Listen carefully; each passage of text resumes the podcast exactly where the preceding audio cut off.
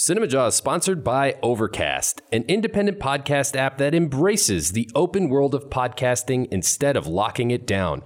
No exclusives, no premium content, no paywalls. Just a great podcast app for everyone. Get it for free in the App Store. And we thank them for their support.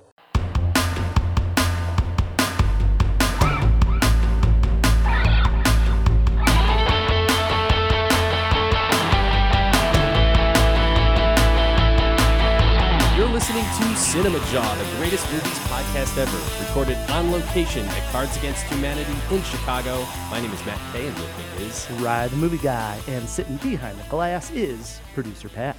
Hey guys, how's it going? This week on Cinema Jaw, Matt, we celebrate the year in film 2019 yeah, with part one of our top 10 list. light the fireworks, Ryan. It's Happy New Year time. Jawheads who have been listening for a long time know that we have one guest in particular that comes back. The only guest you can actually have to do a top 10 list justice. Yeah, absolutely. Brian Tallerico is back for his umpteenth time. I will have to ask him how many it is. President of the CFCA, editor of RogerEbert.com, contributor at New York Times and Vulture, among other things. He's an amazing guy. Happy to have him back. Yes, I can't wait to talk to Brian. Uh, always fun, and he's joining us. You know, guys, very busy. He's very, very busy. He's a busy man. He's joining us for a two-parter. This is part one, and he'll also be back next week for part two of the top ten list. This is good. This is good. Uh, we, we're giving you a little extra helping of Cinema Jaw to get you through the holidays, everybody. I agree. Besides that, we have more going on, don't we, Pat?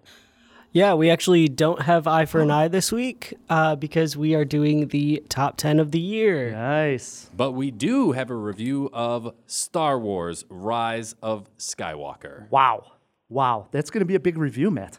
It's a huge one, yeah. And in honor of Rise of the Skywalker or Skywalker, we're doing some trivia. Star Wars actor movie trivia. Oh, I think maybe I stand a chance. of all of the Star Wars. So, uh, you know, we, we got somewhat of a universe here. the entire saga. Okay. But I think Brian is undefeated against you. I believe that is correct. Well, I mean, I just read his credentials. I, I would hope that he can trounce a guy like me. we'll see, though. Now, it is Star Wars month here on Cinema Jaw. So before we bring Brian in, do we have a Star Wars fact, Pat? Uh, yes, we do, Ryan. So, this week's Star Wars fact the famous floating text that opens A New Hope may have been one of the greatest special effects achievements in the film. The text was filmed practically by carefully placing two two foot wide die cut yellow letters over a six foot long black paper background with a camera making a slow pass over them to mimic the crawl. What's now a default option on filmmaking software took LucasArts three hours to capture. That's, That's incredible. That is incredible. I had actually no did not idea. know that. I didn't know that. Can I talk yet? I didn't. know. I, I- it's one of my favorite. It's one of my favorite like special effects of all time. Picturing all these people like filming words that then be changed movie history. Right. It's incredible. On a movie that, every by all accounts, was just some B movie from Yeah. a no name. Yep. Yeah. And as he pointed out, it's like a font now on Word, and Yeah. they, they like I could create that crawl. You could on probably find an app right? that exactly. do it, yes. But they literally filmed printed letters, which is incredible. That is. Nuts. Speaking of incredible, Brian Tallerico making his return, his triumphant return to Cinema Jaw. I believe I'm like 45 and 0 in trivia, and Star Wars trivia makes me a little nervous. Does it? yeah. Good. Good. So, truth be told, since it's a two-parter, there's going to be um, two bouts of trivia. And uh, Matt asked me. Matt asked me, can you at least give me a chance and make it a topic that I have a fighting chance to get Brian? Is the second one Marvel? I'm very nervous. We- We'll see. We'll see. Okay. But Brian, welcome back to Cinema Thank Jaw. you. Always a joy. How has 2019 been for you? Good, good. Yeah, it's been a crazy busy year, but it's been a good year. And for film, I think it's been a very good year, which we'll get into. So, I agree. Excellent year. actually. really, one of the strongest in a long time. Hmm. It was uh, everything going great over there at Roger Yeah, Ebert? yeah, yeah. Very good. In fact, uh, I think I can say that we have a redesign that we've been working on for a while, and so we'll have a new launched site in the relatively near future. That's exciting. Yeah, Good. uh, it's been a lot of work, but uh, very rewarding, and some things I think people will be really excited about. So you also cover television, I do. right? A lot of TV. Critic not only for film but television. Right. At, Vulture, I, that's almost exclusively what I do. So since we don't get a chance to talk much TV, rapid Yeah. fire, since we're at the good end of the decade, putting you on the spot Oh. here, do you do you remember your top 10 television shows of the decade or Mm. if not the year? Do you have the year? The year is when they see us, Watchmen, Barry, Fleabag. Don't remember. Decade, Allison Shoemaker and I, who's our other TV critic, did like a composite list. And I know our top five was The Americans, Breaking Bad, Mad Men, The Leftovers, Fleabag. That makes sense. Uh, Interesting to hear Watchmen on that list, though. For me this year, for sure. Uh, uh, when they see us, I think is a landmark breakthrough event. And otherwise, it would be Watchmen, which I also think is like really remarkable television. Have Since- you seen Watchmen, Matt? I have not, but I'm going to now. Um, s- I'm a huge fan of the comic, the original Oh, graphic then novel. strap in. Uh, also, I have an. You're a huge fan of the source material. I have yeah. a massive grew every week feature on Vulture that ties in all the Easter eggs from the show to the source material. That like where it references directly the source material. And also, I think it does exact. I'm a huge fan of the source material too. I think it does exactly what Moore and Gibbons were trying to do for a modern era. Uh, I think it's in many ways smarter and better. Wow. I actually prefer the ending of the film to the ending of the comic with the giant film? alien. Uh, Watchmen. No, what film? Oh, come on, really? I like the oh, I movie. love it. Um, quick question though, uh, back in television, uh, I've only seen the first episode. Mandalorian. I'm mixed. Um, I like some of what it's trying to do. I think the weekly adventure idea is was a mistake. They Uh, should have just dumped it. no, I, everyone keeps comparing it to samurai and western stuff, which are huge influences, but that requires stakes. So th- you've only seen the first. You've Just basically episode s- one. You've basically seen every episode. Every episode is he goes off, has to fight someone, and then it ends, and then they move on to something else. Like there's no, there's not enough connective tissue. There's not enough stakes. Like there's not enough reason to care. Is it a slow burn? You think we'll get no, to that? Hmm. No, I think it's just an episodic.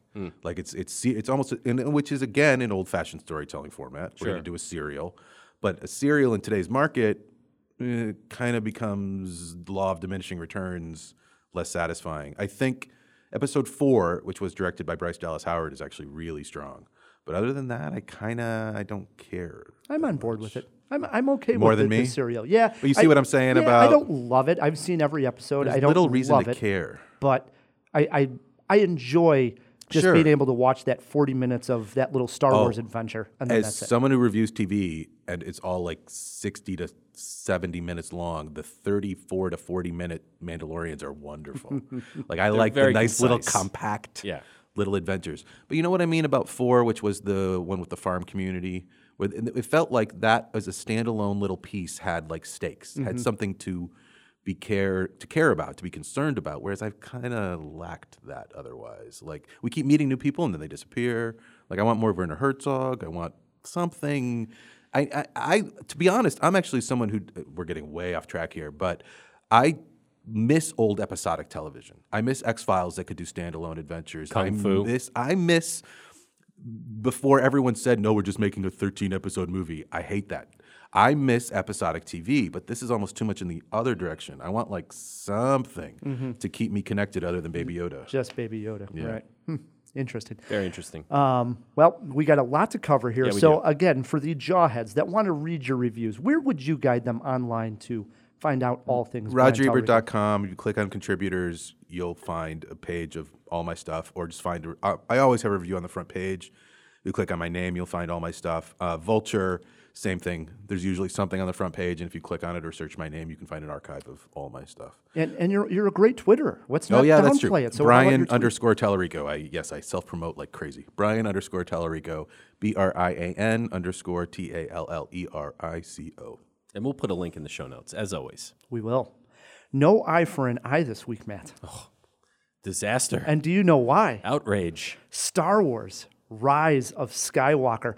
42 years, three trilogies, and hundreds of memorable movie going moments. 42 years. We have reached the end of the Skywalker saga. J.J. Abrams steps back into the director's seat to close out this final chapter. With the series so beloved as Star Wars, could he possibly pull it off and please everyone? Difficult task for sure.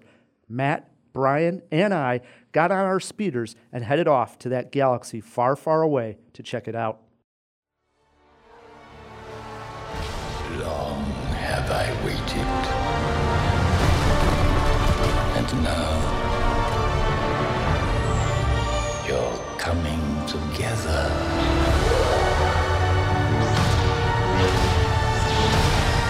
Is your undoing. What, uh, what are you doing there, 3PO? Taking one last look, sir. At my friends.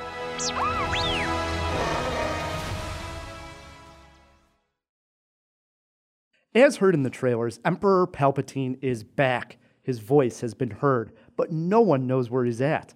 However, Kylo Ren finds a wayfinder that maps out just that.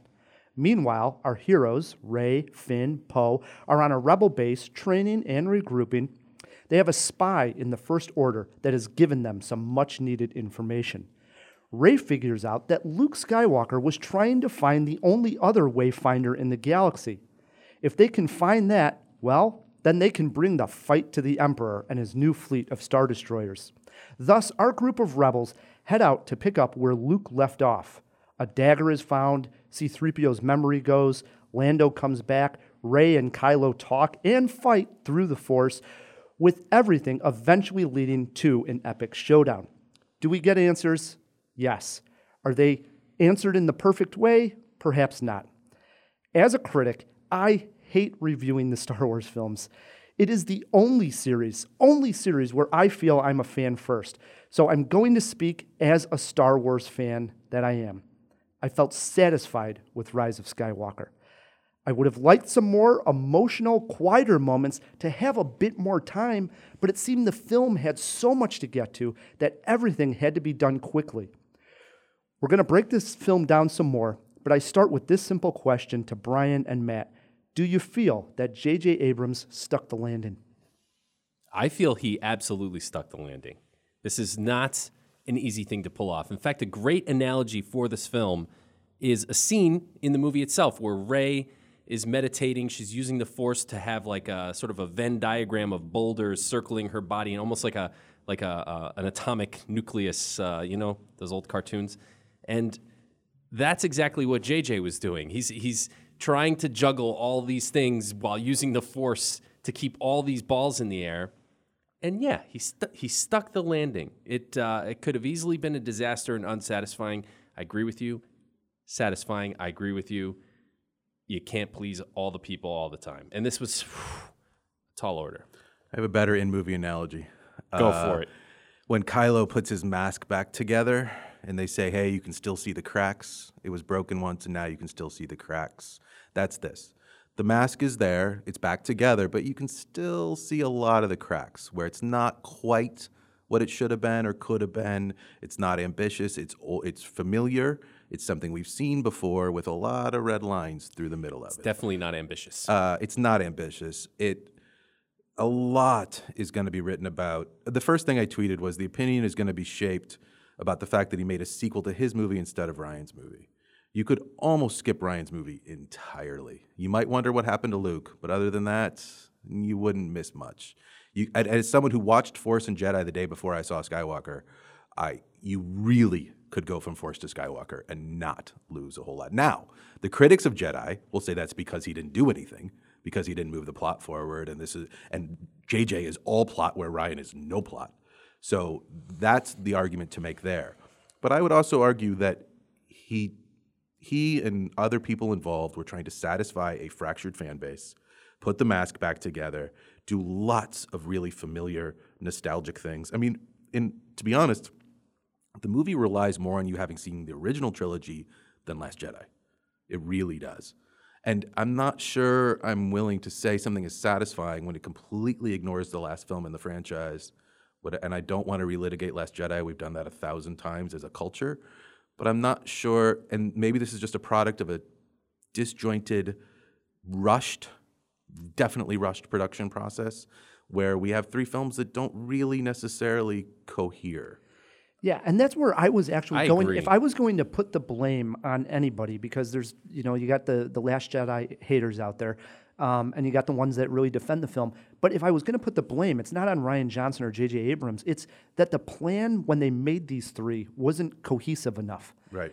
Because what Rian Johnson was doing and what J.J. Abrams was doing was so different Very. that well, how could they get it done in a third film? I mean, it's- it, it was already they were behind the eight ball. Watching the three of them in roughly 28 hours, it's remarkable how much Rian's film is about destroying the sacred texts and getting rid of the image and, and all of that. Whereas JJ's like, I love the sacred texts. All I want is Ewoks and nostalgia and Death Stars and Chewbacca and everything else. Like, they are completely different visions. And so, okay, but once we get past that, once we get the idea. I, some people have said he retcons Last Jedi. I don't think he completely retcons Last Jedi. I think he ignores it, which is different than retconning. He doesn't go back and change it. He just pretends it kind of didn't really happen. Right. Luke, Luke, Luke even says I was wrong at one point in the movie. That's a joke, right? This the I don't want to spoil anything here, but the scene, the first scene we see him in is supposed to be kind of played for laughs because of the way people responded to the other one. I'm not sure. I don't know. I don't know either. And if it's supposed to be taken seriously, I, I might have bigger sincere. problems. Oh. okay. Anyway, um, I do think the first hour is clunky as hell. I think a lot of it is we need to go here and find this and do that, and then here's who we'll meet there, and here's who they are, and here's some history on them. He's trying to cram like what he would have done in movie two into the first hour of movie three. Yeah. I think there's a lot of that, and that is a mess. Yeah, I think the mid section of the film. Oh, sorry, go ahead. Yeah, I was going to jump in on that point. We were talking about ranking the films, and we were talking about my my issues with Revenge of the Sith, and I I said in that one it didn't have any big. Uh, set piece action moment that the Star Wars is so great at, Sure. uh, be it the the attack on Hoth or the pod race or whatever as you go through the, Pod series. Pod race. Bad example, but go on. Revenge of the Sith did not have it, and either did Rise of Skywalker. In- Oh. in, the beginning, I needed in the something. beginning, sure. It, it rushed too but much. it gets there. We get to the big uh, like celebration scene that then moves to that chase that's supposed to recall Return of the Jedi through Mm-hmm. the canyon, which looks really good and, and has the colorful, bright choreography and it's really well done. And then there's a few sequences there, like the Keri Russell Zorii thing, that, that whole planet, everything over there I found interesting. And I found the big water lightsaber battle really well Loved organized, it. And, and executed. it looked beautiful. Right. Mm-hmm. So there's a middle hour of this film that I would agree works. I think the first hour and then the end, where it's all kind of just as loud as it could possibly be, because I feel like in that last sequence, I feel the desperation. I feel the like, man, we really need to nail this. We need to make all those Last Jedi haters happy, and we need to do X, Y, and Z. And whenever you can feel that kind of desperation, it's the magic and the wonder is gone. When you can feel the plotting of the producers and the company, then the, the magic isn't going to be there anymore. I said in my review, it's enjoyable like a roller coaster is enjoyable. But when you get on a roller coaster, you can see the beginning and you can see the end and you can see all the hills. There's no surprises in it. And so satisfying, I'm not sure. I need a little surprise every now and then to be truly satisfied. That's interesting. Um, some positives that I had here, see if you guys agree. I love how they were able to use Carrie Fisher in this movie. I wasn't sure she was going to be in it as much as she was. And I thought if she was, it may be distracting to me. And it wasn't at all. I don't know if they filmed a lot of that prior to. Got to disagree there a little bit because I feel I was like okay with it. I think she's fine, but I think, and again, we need a spoiler-heavy discussion of this film. I'm trying to figure out how to say this. There's certain parts of her character that I felt were underdeveloped. There's a there's a sequence in particular that we can maybe talk about off air that I feel like I could tell they couldn't figure out how to reconstruct after she died. That like just didn't work. Um, a sequence where they bring in somebody else. Do we know what I'm talking about? Um, I, I, I can't talk around this without spoiling something. My, but my point is, I could I felt the loss more than you maybe because it was very clearly supposed to be a Han movie, a Luke movie, a Leia movie. Right. Like that was the design from the very. In fact, that may have been the only design from the very beginning, based on how they screwed everything up. And so they couldn't do the Leia movie. And I feel like there's a major moment in this film that needs to be Leia, and it's not. So Um, the other positive that I had here was the lightsaber battle on the basically the piece of Death Star That's that a is laying great in there.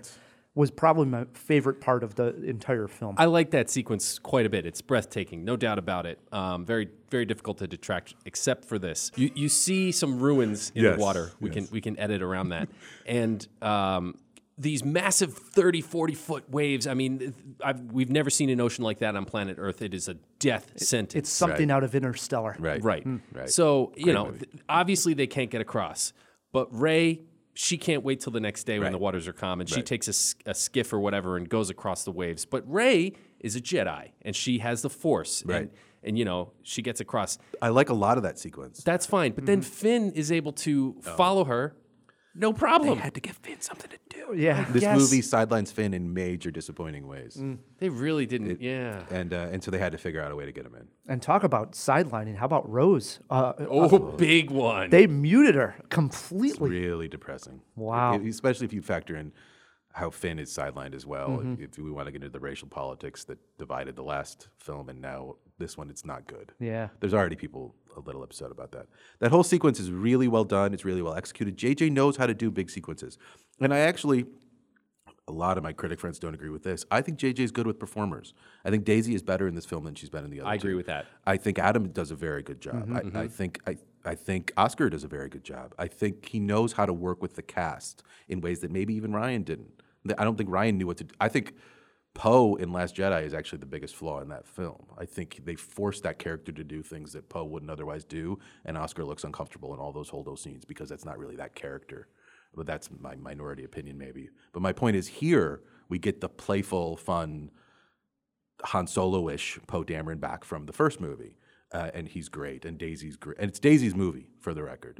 Once they figured out it couldn't be Leia's movie, they decided to make it Daisy's movie. Although maybe I think it probably would have always been both, of theirs, the same way that the first movie is Han and Kylo, and the second movie is Luke and Rey, I guess. Luke Or and also Kylo. Luke and dismantling all of your dreams of Star Wars. You had an interesting question uh, for me during the. Oh yeah, before- Last Jedi was in your top ten two years ago. Have you changed? No, Okay, good. You I tweeted something, but maybe I was just misreading it. Well, I mean, I've definitely taken into consideration a lot of opinions that Sure. uh, have detracted from The Last Jedi, but I still think I enjoy it maybe better than this one. Sure. Oh, it's the best of the three.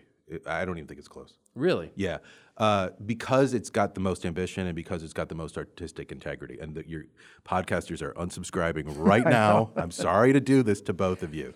Watch it again. Try to divest yourself from what it's doing to your childhood, from a pure filmmaking standpoint, from a pure use of color and light and sound Yes. and visual And I agree with that. It doesn't even come close. I'm not a big fan of the overall Fine. plot and the idea of the film. filmmaking Right. is remarkable. Uh, like just the lightsaber fights, the The scene in Snoke's tho- throne is room, insane. I love it. It's insane. The Star Uh, Destroyer yeah.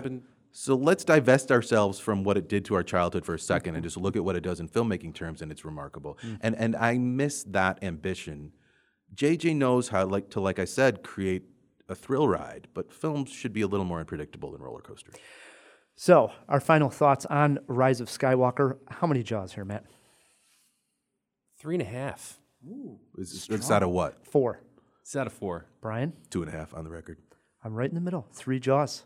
Three jaws. And to be honest, I'm higher. You guys are way higher. I'm higher than a lot of people. I, th- I think, like I said, that midsection is really entertaining, and the action stuff is entertaining. And I, I said also in my review, if you get a little chill from that certain John Williams composition, if you get excited going back Yeah. to the Death Star, I like all that. I do. I think I called it easily digestible paste, which is fine sometimes. That's what we want.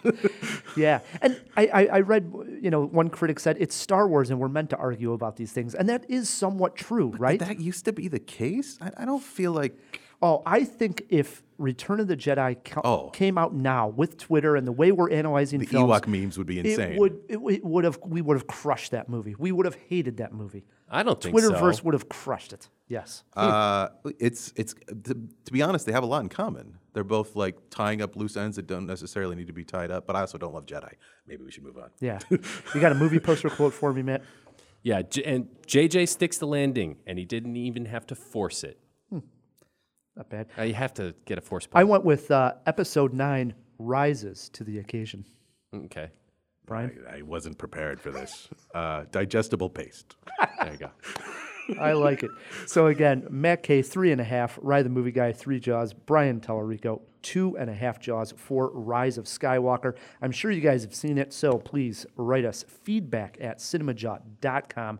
Let us know your thoughts on the last Star Wars film that has to do with the Skywalker saga. You think so? I'm not sure about Eh, that. me No, 10 years down the line. like, what are we talking about? Right. We're gonna have the young Luke adventures I in like five years on Disney Plus. It sounded dramatic. not the last I was going for dramatic. Yeah, okay. All right, Matt. And this year on Cinema Jaw, we decided to break our top 10 into two parts. So right now, Jawheads, you're going to hear our 10 through 6. Yeah, Exciting stuff. it is. Great year for cinema. Yeah. We like to let our guest get started here. And Oh, I, I go ask first? Oh. you, was this an easy list for you to compile? I, you, you keep a running list throughout the year. Is I- that what you do? I do, but I adjust regularly and all like just consistently. You vote early and often the Chicago Yeah, way. uh, I, I have a thing on the top that says this list will be subject to change consistently because I rewatch, I reconsider, things move up in memory. Like it's not final. It's not even final now. Like I've gone back and adjusted previous years, so it's always kind of in flux. But yeah, just to keep because I see so much, just to kind of keep track of things, I do it throughout the year. I, I mean, I don't get started immediately in like March or April. I'll like say, okay, where are we at? And then I'll start. And you do this on uh, Letterboxd in Yep. public. Letterboxd, So- it's, pub- it's public. Uh, my name. Search my name. I actually have like uh, almost as many followers there as I do Twitter. So it's a great, it's a great yeah, site. So, all right, here we go. Ready to kick this thing off, Matt? I'm ready. Brian, you're number Oh, I'm 10 going first? of 2019. Um, hmm. I have a good amount of what I would call personal films in my top 10. And this is the first of those. Uh, it's a film from one of my favorite filmmakers, a Spanish filmmaker uh, who made has made his a number of personal films recently, but I feel like this is the most personal in terms of where he's at in his life now and using an actor he's worked with for a very long time. And I think Ryan knows what this is. It's Pain and an idea. Pain and Glory, which is an amazing film from Pedro Almodovar. Uh, and the fact that this is my 10 is indicative of this year. I've actually looked at recent years where I feel like Pain and Glory would be in my top five. Like, that's how strongly I feel about this film and this year overall. Antonio Banderas in Pain and Glory is insanely great. He gives one of those incredible performances where literally no one else could give this performance because no one else knows Pedro like he knows him. He's a surrogate for Pedro to do a story of it. Just in case listeners aren't familiar, it's about a director kind of looking back, uh, figuring out how he became creative, how he got to where he is now. Um, through an episodic sort of storytelling structure, but one that has an amazing cumulative power. I think the final shot of Pain and Glory might be my favorite final shot of the year. Um, and it's Antonio Banderas' best performance, and Penelope Cruz is incredible in it too. Again, someone who knows Pedro very well, who's worked with him a bunch. How do you ask someone to play your mother? Mm-hmm. It's someone he's worked with for a very long time in flashbacks, and she's been incredibly underrated this season. I thought you'd get a supporting actress nomination here or there. She's incredible, and it's just this really it starts off kind of uh, you kind of can't can't figure out what it is. There's a little bit of an addiction plot line almost, and then once it settles into what it is, which is a story of memory and creativity and where passion and life comes from, it's a really moving, powerful film. I agree. And, you know, it, it reminds me, it's such a courageous uh, story because he's telling exactly what you said. It's sort of reflective of his life and where he's at right now. Yeah. There's another movie out there this year, might pop up on somebody's list, possibly Honey Boy, with Yeah. where Yeah. Shia LaBeouf Yeah. went and more or less wrote this whole therapeutic screenplay. and More, he wrote up- it in rehab. It's insane. Do we know And- that? He literally wrote mm-hmm. that in rehab in counseling sessions, Honey Boy. So it is not just more or less, it's, it's his life. I feel those in, in a weird way. These two films, in that in that sense, are is I, similar. I have at least four films I would call autobiographical in my top 10. Yeah. So it's a crazy little trend now where we've got these older filmmakers looking back at their lives. yeah, great pick. Uh, one that I saw at Toronto, loved Yep. it. All right, that swings it to me at number 10. A bit of a gear shift here, but still a, a damn good movie, one I really enjoyed. Coming of age, teen adventure. Uh, I'm starting out with Booksmart. It's my number ten as well. Wow. You guys can join in. That's crazy, man. So uh, Kaitlyn Dever and Beanie Feldstein do basically super bad. I mean, it's it's super bad. Super bad for girls is fair. Yeah, super bad for girls is, is fair. Uh, the adventure takes place all in one night. There's sex, drugs, rock and roll, and, and alcohol, but not too much of that. No. I don't know. It's it's very charming and um, It's smart. It's witty. It's it's spunky. You know. spunky. It's a good word. Yeah, and the friendship there is genuine, and it feels sort of honest because I think we've all had those wild nights that sort of cement a friendship, uh, especially in that transition from high school to uh, to college. So it's my number 10 as well. And Brian brought up a, a, a point of how his list is ever changing. You rewatch something. So I saw Booksmart. This is probably the earliest film in, in the year that's on my list. It must have came out in the spring. I, I, I saw it remember. South by, so that's March. Uh, It came out in May. Yeah. So it, it was. because we wanted it. I, I program a film festival. I'll do another plug later, probably Chicago Critics Film Festival in May. We wanted it so badly, but it opened the Friday of our festival, and we always take premieres. So, it was May. So I remember seeing it and, and loving it then. I came on Cinema Jaw. I gave it the four jaw review. We talked about it. And then, you know, you see so many movies, you sort of forget. Well, lo and behold, thankfully, we get screeners every once in a while. Screener comes in. I'm like, you know what? I'm going to watch this one more time. It what up. happened was now you're familiar with these characters. So the character who's so obnoxious, that guy who comes in where he's wearing the shirt with the picture on himself, He's great. early on, the very first time you see it, I myself, anyways, as a viewer, was a little annoyed by him. I wasn't laughing right away. It took a little while to warm up with. Well, on a second viewing, as soon as that guy comes on screen, I'm dying. You're already I sympathetic, Love this yeah. guy, you know, It's and, also- and that's with all the characters in this movie. It's also such a fast-paced film that on second viewing you can appreciate the filmmaking, Mm-hmm. the, her music choices, how she cuts things together, the pool sequence, the, the entire house sequence Is great. Yeah. is really well put together, Yep. especially for a debut director. And there are little uh, eggs in there as far as like Yeah. things that I, I laughed at the second viewing that Yeah. I n- completely missed the first Oh, time. Small the, things. The rewatch value is going to be through the roof. Like people are going to watch that for years. We should we should mention Olivia Wilde, uh, her debut. uh, absolutely. female directed. It's a great movie. Absolutely. My number 10 and Matt's number 10. Matt, what if we have the same exact that top would be 10? amazing. I guarantee you don't have my number nine. I guarantee neither Guarantee. of you have All my right. number nine. I maybe not have even seen it. Speaking of number 9, My- I'm going. It's funny. I'm going to be the movie dork in the room. Apparently, I'm going way off Booksmart, like as far off Booksmart as you can possibly go. My highest ranked documentary, uh, which is an, a Syrian film uh, called For Sama, which is a movie about a woman uh, working with a volunteer organization in Syria as everything goes to hell, as the crisis starts in Syria, and she gets pregnant and has a child there, and makes a documentary for her child, her child being named Sama.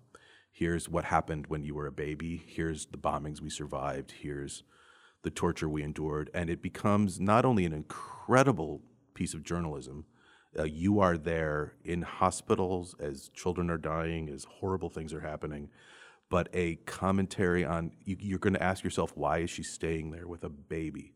Like, so it becomes this sort of conflict of how far are we willing to go to defend a cause when there's something, there's precious life there at the same time. In other words, it, it addresses that gray area. Hmm. It is challenging, fascinating, my biggest cry of the year by some stretch. Um, fearless. Do not watch it alone. Do not watch it in a bad emotional state because, like I said, it does not. She works in a hospital in an area that's being bombed constantly. So you will see a hmm. lot of horrible things. Hmm. But it is incredibly powerful filmmaking. It is journalism of the highest degree. Highly recommended. one's in my journal already to Yeah. watch, but I have not seen. So Good pick, man. Uh, I love a great documentary. All right, swings it back to me, and I couldn't get any farther away from. From my Syrian Yeah. documentary. yeah, yeah. So Disney also put the capstone on another big IP this year. Uh, one of their, you know, second biggest, I would say. Some might argue they're very biggest. Lady and the Tramp. Yeah, how'd you guess? uh, no, of course I'm talking about Avengers Endgame. Uh, I, I don't think anybody doubted this was going to be on my list. It was a question of how high. I, I somewhat Uh, did. I don't think you had Infinity War. You didn't, because I would have yelled at you. uh, I'm pretty sure you didn't. But anyway, not have. continue. Go ahead. Okay, so uh, does this one suffer for the same fate as uh, Star Wars? You know, is is Disney able to sort of satisfactorily tie up all the loose ends and stick the landing? And and I say, yeah, absolutely. In fact, even though um, Infinity War has a lot more of a gut punch with we see a, a bunch of the heroes being snapped away and turning into smithereens.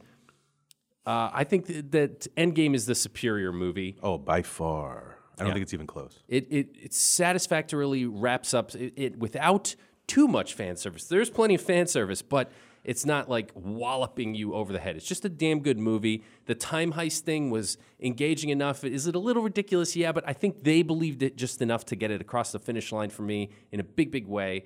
The best uh, adventure action superhero movie of the year by a landslide. So there you go. I think it's a better film than Skywalker. I think it is too. Hate to Is hear it? that. Well, I hate to. I'm not going to predict. Obviously. it's, it's higher. Is it? high- Is Skywalker higher? Uh, no, Okay, so there we go. Uh, I think Endgame is. I mean, we're talking a three-star film to a two and a half star film for me, but I think Endgame. I kind of hated Infinity War because it felt like half a movie. It felt like that snap was kind of a cheat. I did not like it. I found Endgame surprisingly satisfying. I think it.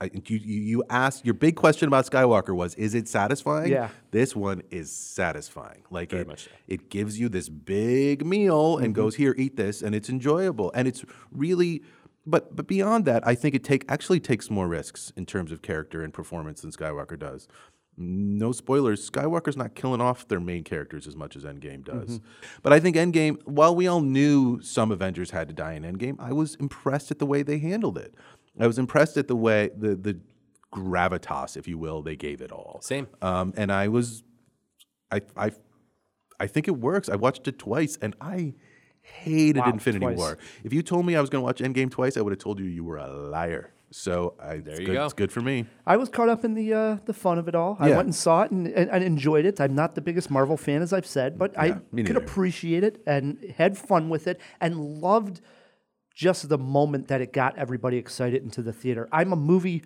fan, and I love to see the excitement that people going to the theater in those, you know, An event huge. film. Yeah, I love that. Sure, so. but there's gonna be, and maybe someone should pitch me this piece because I'm too lazy to write it. There's gonna be why is Endgame's fan service better than Skywalker's fan service? Hmm. Because they clearly are at a certain. Because okay, here It's I- 30 less years of Well, of that's nostalgia. true. That's true. That's part of it for sure. There's also coming off what most critics thought was a good film, as opposed to what most critics thought was a bad film, uh, Infinity War and Last Jedi. Um, but if you look at your Rotten Tomatoes scores, we're like 95 on Endgame, and we're like 55 on Skywalker. So that's a huge disparity. I When- think it'll come up. You think they'll both? The, uh, do you think the 55 will come up? Oh, for a sure. little bit, I don't but think it'll not come not up a that high. ton, no. Might hit sixty.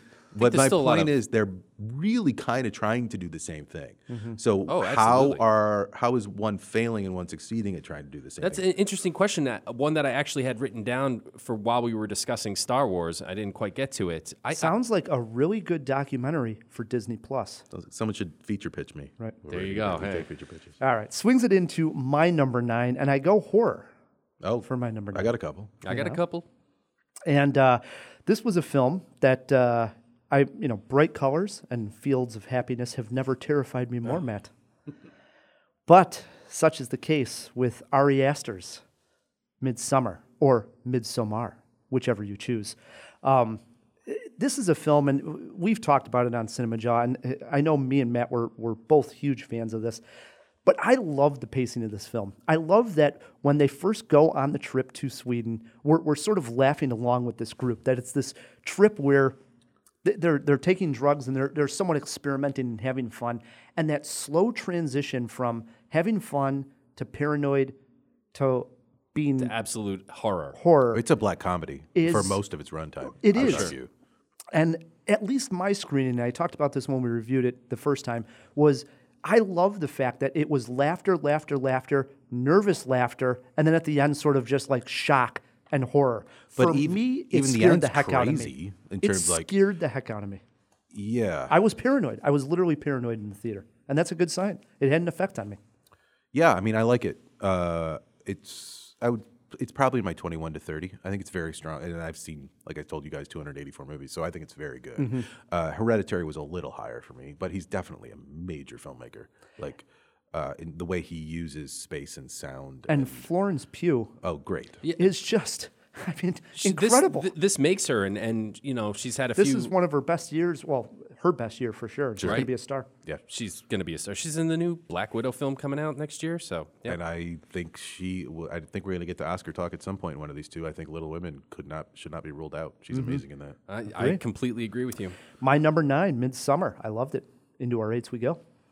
Uh, I'm almost positive this isn't on either of your lists, and this is this is one of those cases where I have to recognize, and I'm a little bit of an apologist uh, for this filmmaker because he's kind of changed my life.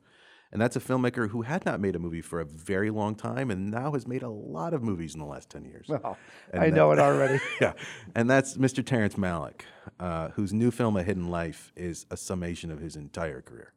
It's really, as someone who loves Tree of Life and um, New World and Badlands and Days of Heaven and almost all of them, except for Song to Song, this is everything he's worked towards thematically. It is about religious perseverance. It is about questioning something but then committing to it. Um, it is a experience that's designed to recreate the perseverance of its protagonists. In other words, it's a long movie. It's a long movie that you have to commit to. You can. We are in an era. I'm going to get on my soapbox for a minute. We're in an era where you most people are watching movies while they're playing Candy Crush on their phone, wh- whether it's on Netflix or whatever else it may be. You cannot do that with a hidden life and experience what it's supposed to be. It's supposed to engulf you and exhaust you and emotionally drain you because that's what it's about. It's about a man who was a conscientious, conscientious objector during World War II and refused to fight in World War II Which was not a popular no, stance in those in days. Germany, in Austria, and um, yeah, of course not. And it killed him. I mean, no spoilers. You can tell this is not a movie where you think, oh, he's going to make it out at the end. They're going to kill him for his beliefs, and it's about sticking to your beliefs and sticking to your integrity. And there's an amazing scene where there's a man painting religious murals on a church, and he Mm. That's a talks. great one. That's a great scene. And he talks about the image of religion and the image of Jesus and how people look at images, but they don't really go deeper than that. They don't believe in things. And I'm not a particularly religious person, but in Malick's films, I find this deep questioning of our purpose and of our religion. And Hidden Life embodies all of that.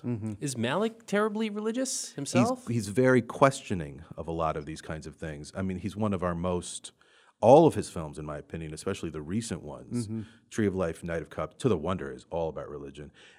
Uh, for me, Tree of Life, I, we could do a whole podcast on Malick if you're ever interested. Tree of Life, To the Wonder, and Knight of Cups are about searching for meaning. Tree of Life is about searching for meaning in your past, in your childhood, finding it like how did I get here? It even goes back to the formation of the world to find out Yeah, how did I get goes here. all the way back. Goes all the way back. To the Wonder is about finding it in religion and like where is my purpose because there's religious characters and there's religious iconography. knight of Cups is in celebrity and excess. Mm-hmm. It's about a character who lives in excessive life. And I, I feel like all these films are Hidden Life capture brings those all kind of together in a true story. A lot of people said, "Oh, hey, it's his best film since Tree of Life because it has a direct narrative." I'm one of those. Okay, so fine. no, I get why people don't like the stuff between Tree of Life and now because it's all very excessive and hard to follow. It doesn't have a narrative through line. If you're thinking, hey, Brian's talking about a nonsense movie that I don't want to see, this one has a narrative through line. It has a story. It has something to hold on to Yep. more than his recent I, films. I would actually recommend this to people who don't know Terrence Malick's work Sure. and they want to jump in. I would actually say this is a really good starting off point because it's the easiest in some way to It's accessible. latch onto. Yes. or the old stuff. I mean, Days of Heaven and mm-hmm. Badlands are super accessible. But when he goes, when I don't like Terrence Malick, they actually pop up on like my worst of the year. So like Knight of Cups for me is like I, I mean just absolutely painful. When I think Sure. of the theater going experience I had at Knight of Cups is like just pain, pain. Like I said when I opened, I understand that I'm an apologist for him. Knight of Cups was in my top 20. Yeah. Um, but like, Song to Song is the only one that doesn't work because I think he's repeating some of the stuff I was talking about earlier. but I do like A Hidden Life. So I'm, I'm with you on your number eight. All right, that swings it back over to me, and this is where I slot in the ninth movie from Quentin Tarantino, Once Upon a Time in Hollywood.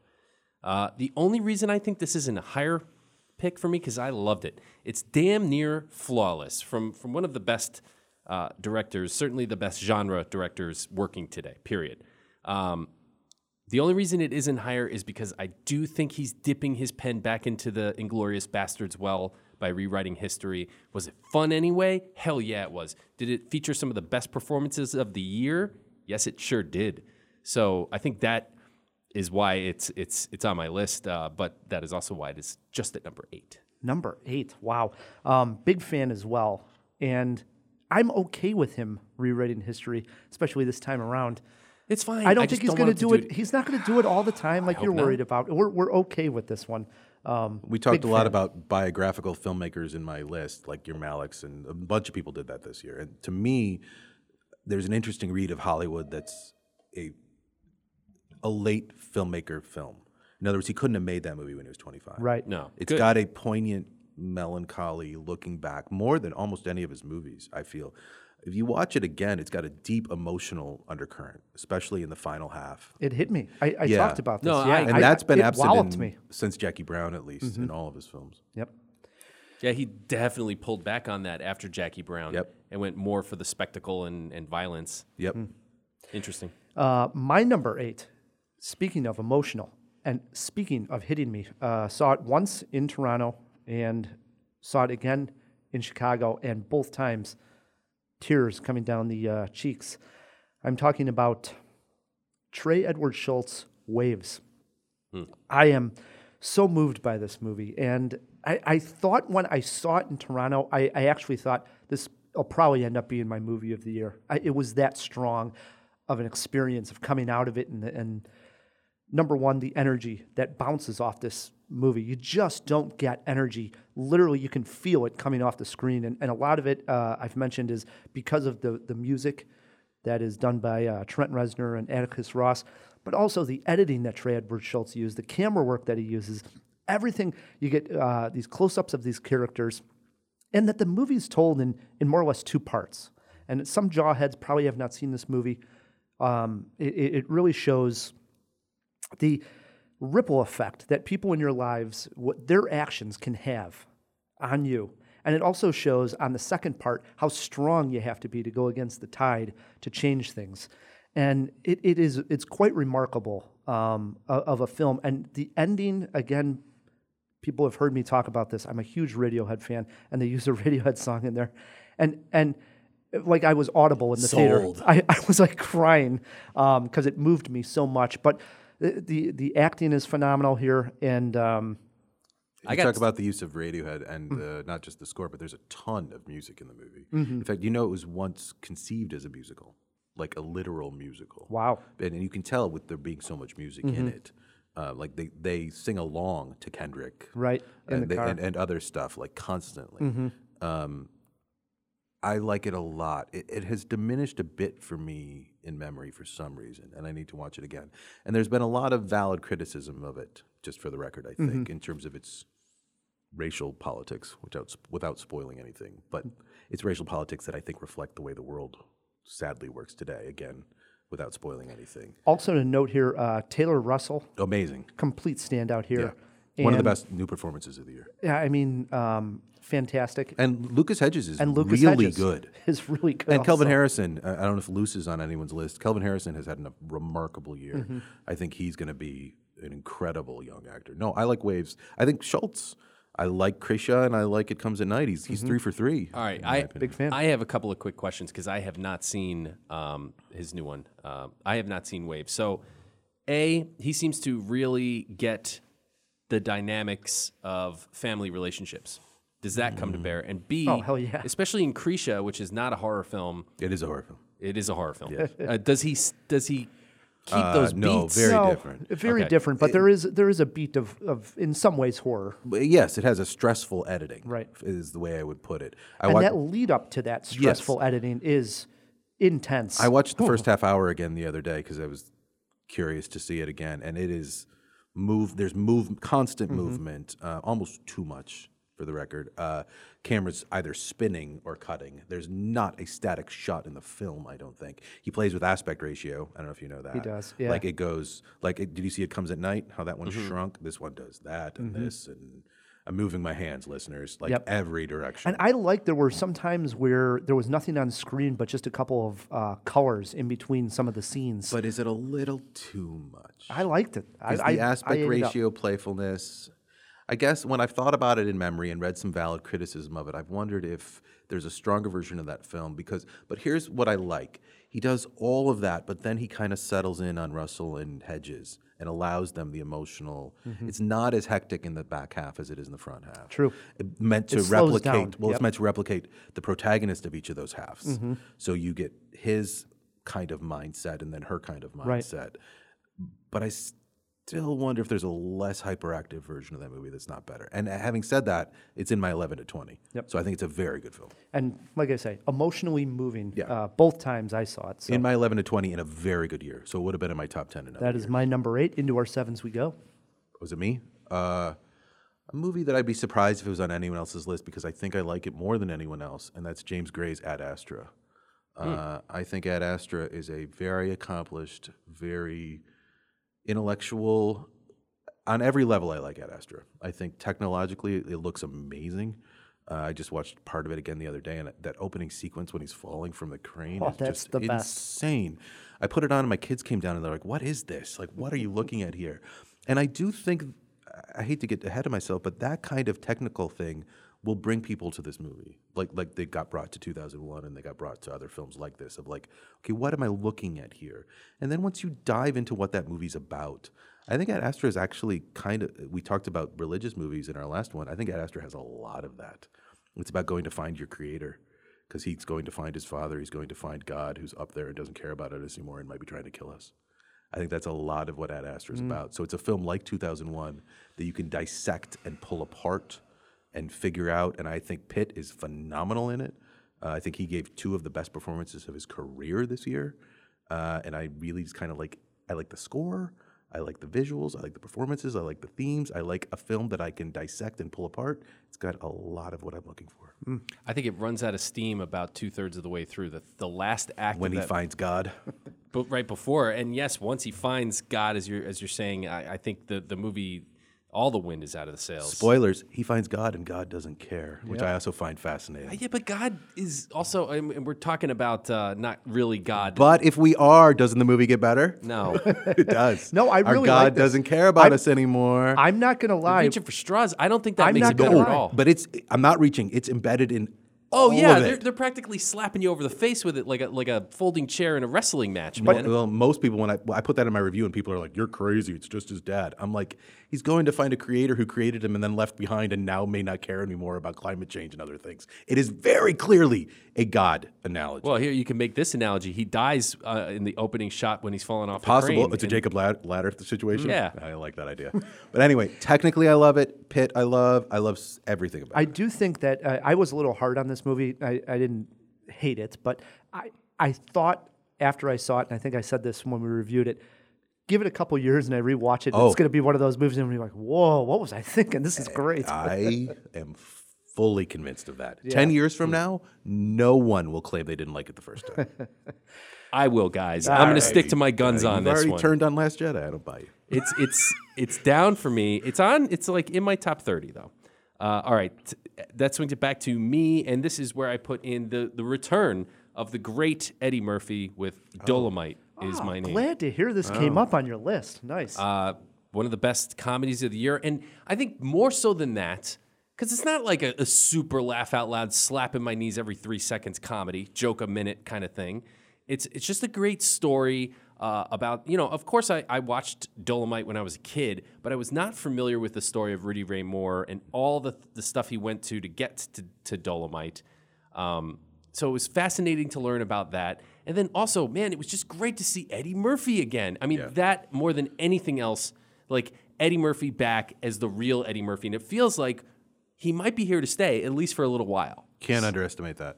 Like the idea, people of our generation. I'm a little older than both of you, I think, but getting comic Eddie back is a. It's like a jolt. It's like an adrenaline just to see him swearing and laughing and doing doing that laugh. Yeah.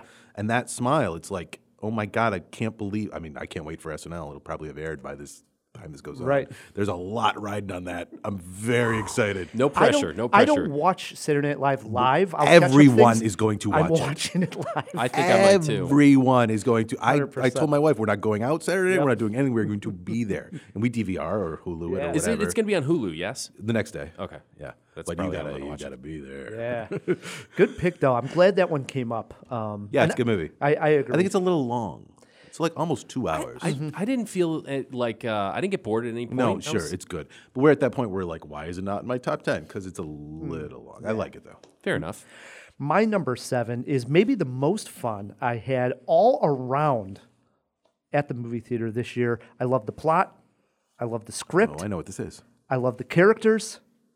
Damn it, Matt. I love Knives Out. I knew it. I knew exactly. When you say an all-around picture, sorry, go ahead. When you say an all-around picture, it's got to be Knives Out. we talked about it in our review. I said it may have been uh, uh, the best It movie, murder mystery movie Of all time? And I go, I, I'll even say this: for what Knives Out set out to do, it did it perfectly.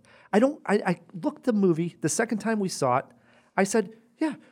I don't know what I would change. And that's a great sign. I love everything about the movie. I love the way the reveal is done. I love the way it sort of played with the genre.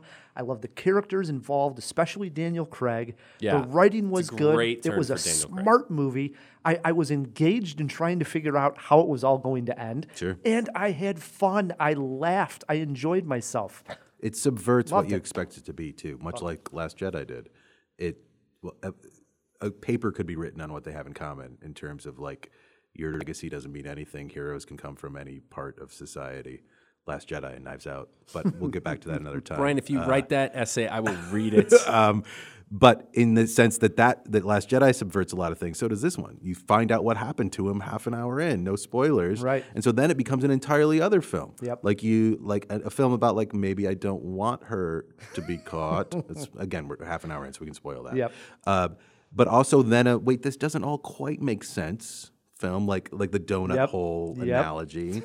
Um, I love that. and uh, and as you said, in terms of like judging a film on what it intends to do, that's a, I think, overlooked critical belief. Like there used to be a time, I think Ebert did this a lot, where does a film succeed at what it sets out to do? If it's a comedy, does it make me laugh? If it's a horror film, does it scare me? Knives Out completely succeeds at what it attempts to do. 100%. Like Yeah. it is. I mean, that's. I th- believe that's why Roger would give a film like Speed four stars because Speed succeeds at what it set out to do. And I, Knives Out is a very similar situation where, like you, like you said, there's nothing wrong with this, and I would pay for 19 more Benoit Blanc films tomorrow. Dude, me I, too. I would love it for the rest of his life. I want him to be 90. I want him to be Christopher Plummer age doing his 20th Benoit Blanc film. yeah, like we forget that he was Bond. Uh, exactly. just- That's what I want. Yeah, I I want agree. Benoit Blanc to be his name. And I want that cop who was such a fan of the series that knew Noah of all- Segan. we all know love that, that's. Rian's like best friend from childhood. Is it really? Yeah, Noah Segan is Oh, I Rian Johnson's like best friend from childhood. They, he's been in all of his films.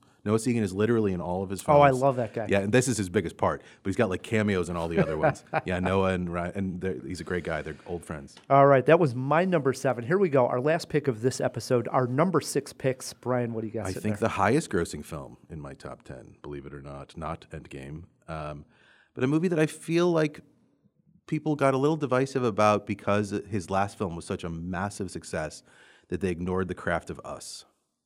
Interesting. feel like Us is a masterful piece of filmmaking. I feel like Glad ta- this came up. You talk about a film with every element and every choice carefully considered. The use of music, the use of lighting, the use of editing, Lupita's performance, which I believe might be the best of the year. Mm-hmm. Everything about Us works for me. Uh, and then once you dive deeper, like so from a craft level, it's unimpeachable in my opinion. You want to argue about if it holds together plot wise, fine. But from a craft level, it is unimpeachable. And then once you dive into its themes and unpack its social context and its racial context, I find it endlessly fascinating. Um, and could talk about it pretty much more than any movie this year. Well, when did this come out? Because this is an February. Early. Okay, no, so this March, is February. March. March. He likes these early releases. Same with Get Out, right? And, Yeah, yeah. and now this one. Yeah. Um, I, I agree. It's, I've only seen it the one time at Oh, it holds up so well. and I walked out of there thinking it was absolutely excellent. We we dissected it pretty well. And the whole idea of the hands across America. yeah. And I, I remember talking about how that just wouldn't exist anymore. Um, this idea of helping the less fortunate. And I, to me, that's a lot what I got out of uh, us as well was this theme that nowadays that's all gone. We're not tethered to the less fortunate anymore. We're, we're in a That's- world nowadays that literally says, I don't care about that anymore. That's only one aspect of a deep film that's about an underbelly of a country, about a alternate version of us that we don't necessarily like or want to be around, but that controls us to a certain degree, that we control and vice versa. Um, I joked when I saw it at South by that I loved that both letters were capitalized. It's United States as much as it is us. Mm-hmm. Okay, I'm gonna I'm gonna just dial the love for us back a notch. I how loved dare it. you. I loved How it. dare you. I think Get Out is by far That's the fine. superior film. I'm That's not. fine. I'm not having that competition. we He's- don't need to put them against. Right. each I. Uh, agree. okay, fine. That's fair. That's fair. We don't necessarily do. I, I also want to say Elisabeth Moss in this. Great. Oh, fantastic. But, okay, every performance. Winston Duke in this. Great. Fi- uh, no arguments. The Right. fact that they each have their own unique Yes. little weapon Yes. is is fun. Okay, It's- so how many horror filmmakers on operating on this level can work at, with performance as well as Jordan can? Like every cast member in this movie is incredible. Uh, the fact Lupita, I think, if Lupita doesn't get an Oscar nomination, I might not watch. Her dual performance is insane. Love it. I especially agree. when you watch it again. Her physicality. We underestimate physicality as critics and moviegoers. We we love the big monologues and the big emotional The earnest sequences, mm-hmm. and and and we're going to get into Oscar stuff later, or maybe in the next podcast. We love impressions. We love someone who can do Winston Churchill or Judy Garland or whatever it takes. But what she creates from whole cloth twice is unreal. I just agree. in physicality. I agree. It's definitely one of the best of the the year, no doubt. Yep. It's interesting. All right, back to me, and this is where I throw in uh, Knives Out. As a matter Oh. of fact, at number six, I think we already kind of hit the high points on this. I don't, I don't know what Very else I good. can add. That's in my 11 to 20 for the record. It's it's fun to see Chris Evans turn heel. Oh, and, and great. And I believe that uh, we're going to spoil things. It's fine. I think that's part of the twist. We when he goes off with her, we think, oh yeah, he's kind of the bad guy, but it's also Captain America, so he's got to be kind of okay. Right, we really want to we- like him. exactly. With Yeah. Like Yeah. we we've seen Toni Collette and Michael Shannon who've played villainous char- and Jamie Lee Curtis who played villainous characters before. But Right. Chris Evans, that's Captain F in America. Mm-hmm. Like he's got to at least be kind of okay. And then when it looks like he's kind of okay, we're like, okay, we're gonna go yeah, with we this. went. I bought that like hook, totally. line, and sinker. Absolutely. All the way through. And it's wonderful use of casting to impact plot. True, true. Nice. You don't see that enough. No, you don't. All right, I'm going to go for a bold, bold one here at number six. I don't think anybody has it on their list. Some may disagree with me for having it here. But I love the Safdie brothers' new film, collaboration with Adam Sandler, Uncut Gems. This is interestingly high, man. I, I no, it's not an uncommon pick. I mean, it's on Okay, a lot of I wasn't sure. ten. I wasn't No. sure. So um, we saw the Safdie brothers work with Robert Pattinson Yeah. in Good Time, and if you, Jawheads, you guys have seen this movie, you get this idea of of the, the pacing of what you're going to see in Uncut Gems. It's just times ten in yeah. Uncut Gems. They've amped it up, but it is basically that same story of uh, someone doing some no good, and this time he's working on uh, the diamond circuit or whatever they call it. Jeweler. Diamond. He's a Jewel- jeweler. Jeweler's yeah, Row. jeweler. Yeah. yeah, jeweler row, and he he basically meets Kevin Garnett, who comes into a shop, is infatuated with this uh, rare gem that that he is in possession of. Point needs to be made that he's a gambler. And so he's a me- gambler, meeting right. an NBA player has a different. Huge. Yeah. And so what what unfolds then is a sinister. Uh, Let It Ride. If you've ever seen that movie with uh, Well, that's an interesting comparison, actually.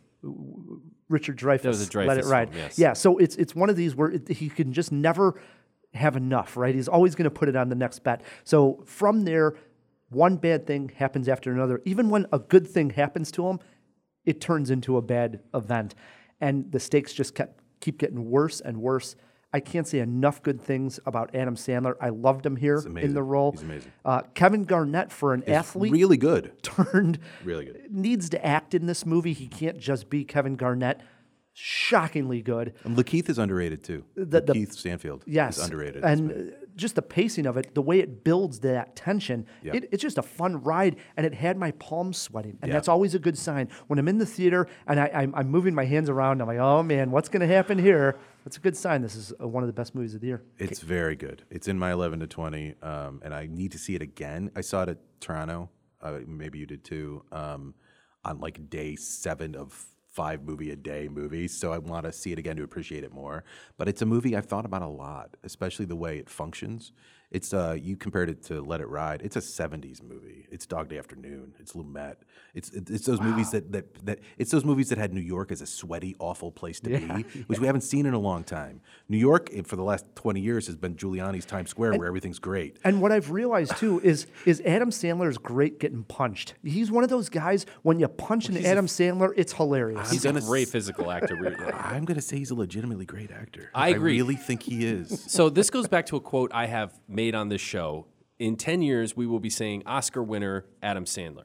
Give it a decade, and I think he's got one in I'm his. not, I'm not sure because I'm not sure he's going to take the crowd pleasing part. I hate to. Well, again, maybe we might get to the Oscar stuff later. Right. But they often go for your Winston Churchills and your Judy Garland. I don't see him doing one of those. We'll see. I don't know. That's my prediction. But I don't. It's definitely not uncut gems. I think the the Safdie brothers' uh, use of color in this movie Yeah. just phenomenal. Yep. But I think it might be a little predictable. Where things go is kind of like Well, there it's was no circling a surprises. drain. You know where the drain is, Right. And it's but it's experiencing the circle of the drain. Um, so much fun. but I, I would push back against your point because for it not to be predictable, it needs to end differently without spoiling anything. In other words, I like that it's a circling of the drain that then, without spoiling anything, goes down the drain. So I think you, I guess I wanted to like it more. Hmm. I feel like a surprise ruins the veracity of it. I guess is what I'm trying to get at. I feel like if you do a left turn or a right turn, then it kills the believability of the story we're watching That could be. and the performance he's giving. I think maybe I need to watch it again. Yeah, I do too, and I really liked it a lot the first time, but I'm looking forward to watching it again. All right, that was our 10 through 6. What we're going to do is take a break. When we come back, we're going to hear from Brian Tallerico on his best film of the decade. That's a little teaser, Jawheads, because we have recorded our best of the decade. Uh, plus, Brian versus Matt in Star Wars Actors movie trivia. Stick with us, guys. Let's all go to the lobby. Let's all go to the lobby. Let's all go to the lobby to get ourselves a treat. Always with you what cannot be done. Hear you nothing that I say. You must unlearn what you have learned. All right, I'll give it a try. No, try not. Do or do not. There is no try. The sparkling drinks are just dandy. The chocolate bars and the candy. So I'm very competitive. In one instance, I had my cousin killed. In another, I had my rival whacked. So pretty, my husband swings on trees for me. So popular, I left my gang. I'm a murdered actress who doesn't die. Is that clue a little blurry? How ironic. Who am I? Cinema Jaw is sponsored by Jiffy On Demand. Jiffy on demand. Yeah, that's right, Ryan. Wouldn't it be great if you had uh, sort of an Uber for anything you need done around the house? You need an electrician, you need a plumber, you need an HVAC guy. Maybe you just need a light bulb changed or something broke. That sounds lovely. It is. It's fantastic. It's just as easy as calling an Uber, and all of their workers are vetted and licensed. These are guys that are trusted. And if for some reason something doesn't work out, Jiffy has a 100% satisfaction guarantee, Ryan. So let me get this right. Jiffy on demand is an app on the phone. Yeah, it is. You just go to jiffyondemand.com or your app store, whichever phone you may use, Android or Apple, and download the app. It's it's pretty easy. And if you use the offer code CinemaJaw, you get 25 bucks off your first Jiffy job. Wow, save $25 by using the code CinemaJaw. Yeah. I love it. What cities can we use this in? You can use it in Toronto, Ottawa, Boston, and Chicago, Ryan. I love Jiffy on demand. You should. You need the help. And we thank them for their support. To get ourselves a treat. And we are back on Cinema Jaw hanging out with Brian Tallerico of RogerEbert.com. Again, for the Jawheads, Brian, that want to follow you, read your reviews, your tweets, all that good stuff. Where should we guide them? Twitter, Brian Tallerico, B R I A N others underscore T A L L E R I C O, or RogerEbert.com or Vulture.com. we were teasing right before we went to break that me and Matt have already recorded our best of the decade episode, mm-hmm. which is a lot. And when you're a film critic and, and you see so many movies, you know this is coming at the end of Yeah. the decade. So it's probably been on your radar for six months. You've been thinking, We did a few features at RogerEbert.com if people want to read them. We did a site composite top 25 of the decade where we took all of our critics, which includes major names like Glenn Kenny and Matt Zoller Seitz, and took all of our top 25s and kind of composited them into one list. And the composite list is the same number one as mine. Do we want that now? your number one film, get a load of this, Jawheads, Brian Tallerico's number one film of the decade. If you listened to the six through 10 part of this podcast, you might be able to guess. Uh, it's Terrence Malick's The Tree of Life, which is a film that I have a nearly religious experience with. I think it is transcendent in the way it addresses history and memory and legacy. And the filmmaking of it is flawless, and the acting is flawless. And it is a film that, when I watch it, we are in such an era of distraction where even someone like me who works as hard as I do can't help but be distracted by Twitter and my phone and other things. But when I watch Tree of Life, I nothing, everything else fades away. It is a film that I find myself just engrossed in. I think what a lot of people don't want to recognize is that critical taste can be personal taste. Uh, Tree of Life came out right when I was having a child, and it's about fatherhood, and it's about parenthood, and it's about boys, and it's about life, and it's about legacy, and it's about all these things, and it will always be embedded in me in a very personal place in my heart. It was our site number one because it was my number one. It was Matt Zoller Seitz' number one, and it was one of the last films that Roger Ebert gave four stars and hmm. admired. So Nice. it is, in my opinion, I'll throw out that I love Inside Llewyn Davis and Mad Max Fury Road and a couple other movies, but Tree of Life, it's not even really close. All right, hmm. Jawheads, a little tease there for you. We got our best of the decade coming out. See if Tree of Life pops up on our list. Hey, before we get to trivia, we don't want to forget about producer Pat and what his favorite movie of the year was. Let's open up that fish tank. Um, so I've talked to Matt and Ryan a little bit, and I actually haven't seen too many movies this year, um, so not a ton to base it off of. But um, probably based on the ones that I have seen, my favorite would be Joker. That's fair. I like it. Yeah, Nice. definitely. Incidentally, Brian, uh, speaking of films from 2011, as Tree of Life, my favorite film that year was The Muppets. Uh, is it The still? Muppets. Do you still think The Tree of Muppets is Life. better than Tree of Life? I whoa whoa Well, this whoa! is eight I did years not say ago. that then, and I'm not saying that now. Uh, truth be told, I've caught up with some Malick, but Tree of Life is not one of them. So Oh, I know. All right, hold on. You, you Hey. had I this have religious experience. Multiple editions I can bring you. Okay, bring it on. Hey, let's close the fish And I like the Muppet Pat, was that everything? Was that the only thing you had to mention was Joker? Yeah. All right, get back in I think we might be getting to Joker later. So. All right, guys. Yeah. let's end this part one of our top 10 with some trivia. We reviewed Star Wars Last Skywalker, so it got me thinking Star Wars actor trivia. I'm thinking of everything in, involved in Star Wars. So if they've been an actor in Star Wars, they may be an answer here. But it's not actual Star Wars trivia. It's other films from Star Wars You'll actors. see how it goes. You'll see how Well, it I'm goes. hopeful it's the former. so Now, Brian, you're our guest. You get to choose if you want to go first. Let Matt Kay go I first. will, I will choose to kick. He Defer. punts. He punts. All right. And remember, there are steals, and if you get hung up on any question, one trip into the fish tank for Pick Me Up Pat. He does have clues to all the questions. Matt, question For the number record, I wasn't saying that Muppets is better than Tree of Life. No, I get it. That's, that's what you were saying. It's. Matt, question one. Carrie Fisher. Now, they start off easy. Carrie Fisher starred in one movie with John Belushi. hmm Yeah. Name it. Blues Brothers. One to nothing. Question two, over to Brian. Brian, Harrison Ford starred in 1993's The Fugitive, who played the U.S. Marshal Samuel Gerard. That's almost easier. Tommy Lee Jones.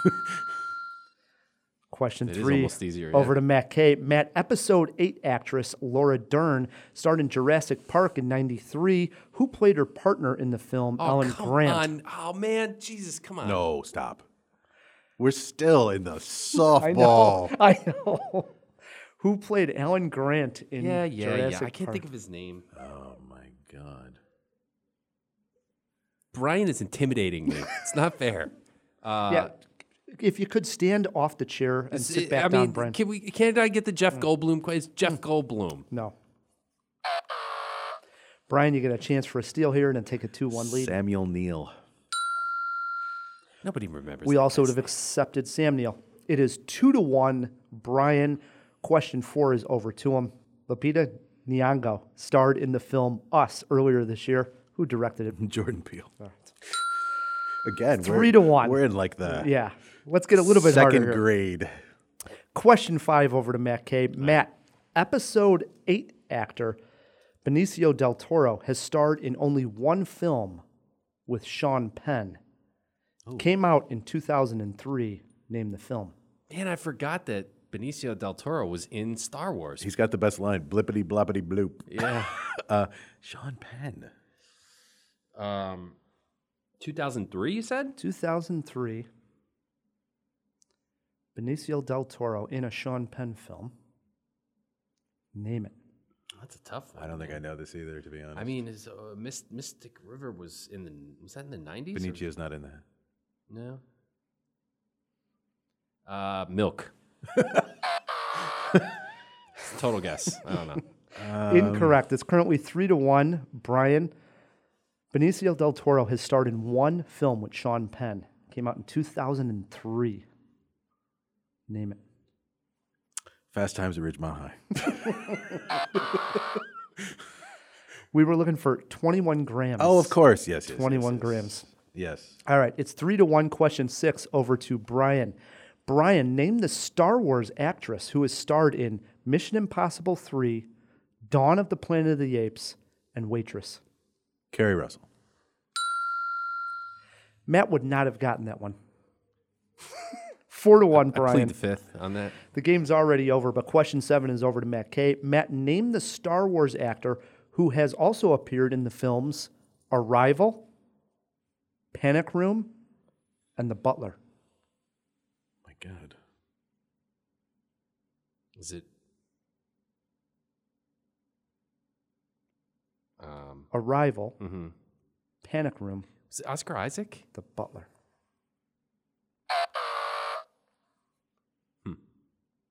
Brian, you got a chance for a steal here. I'm struggling too. Um, Star Wars actor. Also appeared in Arrival, Panic Room, and The Butler. Pauly Shore. Nobody's using a lifeline. Somebody could have used a lifeline here. I got it. Was one that the already. eighth question? That was seven. We were looking for Forest Whitaker, who Wait. was in In Rogue Arrival? One. He was in a- Oh. Arrival. He was the uh, general. Oh. Panic Room. He was one of the crooks. I thought of him. and he was the butler in the Butler. I thought of him, but for some reason didn't. There we go. All right, it's four to one. L- Again, I couldn't- game I over. couldn't picture him in Arrival. Last question of the game is to Brian. Brian, Billy Dee Williams. I've heard of most him. famous role is Lando. Sure. And Or Colt, Colt 45, 45, commercials, yeah. yes. After that, though, he made this football movie that also starred James Caan. Name it. You do have a lifeline if you need it. Sure, give me a lifeline. Lifeline into the fish tank we go. this was also a Sandler remake, I believe. Pat, what was the name of that James Caan, Billy Dee Williams film? Uh, so your clue for this question is if you get this right, I will sing you a song.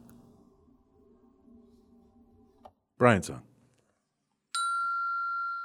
Brian's song it Yeah, not the one I was thinking of. No. I was You're thinking thinking of the- Longest Yard, which The Longest came to Yard. me at first, and then I was when he started it, I was like, "Mm, "Was Billy Dee Williams in Longest Yard?" And then he went Caan instead Mm. of Burt Reynolds.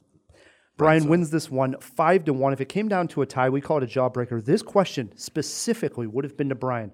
Brian, better prequel when it comes to Star Wars. End the debate. Episode one or episode two? Better prequel. Oh, episode one, for sure. Absolutely. Thank you. Attack of the Thank Clones you. is episode- garbage. Yeah, it Episode is. one or two or three. One. Yes, Really? absolutely. I told you. Shocking. I told you. You're right Shocking. with me. It's the One, best of the prequels. Three, two is Yep. how those go. I agree. I'm right Three, with one, Brian. two. Clones is garbage. I hate every minute. Told of you, that. man. Dude, Kay. I dude. tried to tell you. Phantom Menace is a great lightsaber Oh. battle wrapped in a turd. We're comparing bad movies, but Clones is the only one I have actively hated. Mm-hmm. Like actively hated.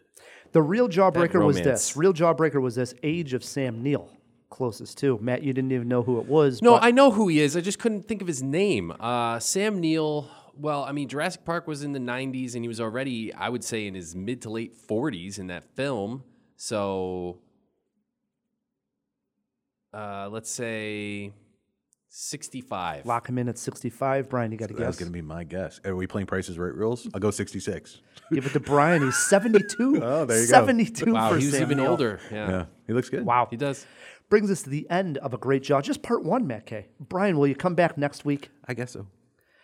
This is going to be a blast, man. Yeah. We still got to get to our, our, our number ones of the year. I can't wait. All right. Pat, we got to thank Pat, producer Pat. It was a great time, as always. Yes. Also, thanks to Brian for just part one. We're going to thank him heavily next week. Yes. When he comes back. And Heap on the praise. we also got to thank our sponsors. yeah, thanks to Overcast and the Chicago Podcast Co-op who help us get great sponsors like If them. you want to support Cinema Jaw, the easiest way to do so, Jawheads, is by leaving us a review wherever you're listening to this podcast. and while you're there, please click subscribe. One extra button helps us out tremendously. Until next week, I'm Ryan the Movie Guy. I'm Matt Kay, and keep on jawing about the movies. Bye.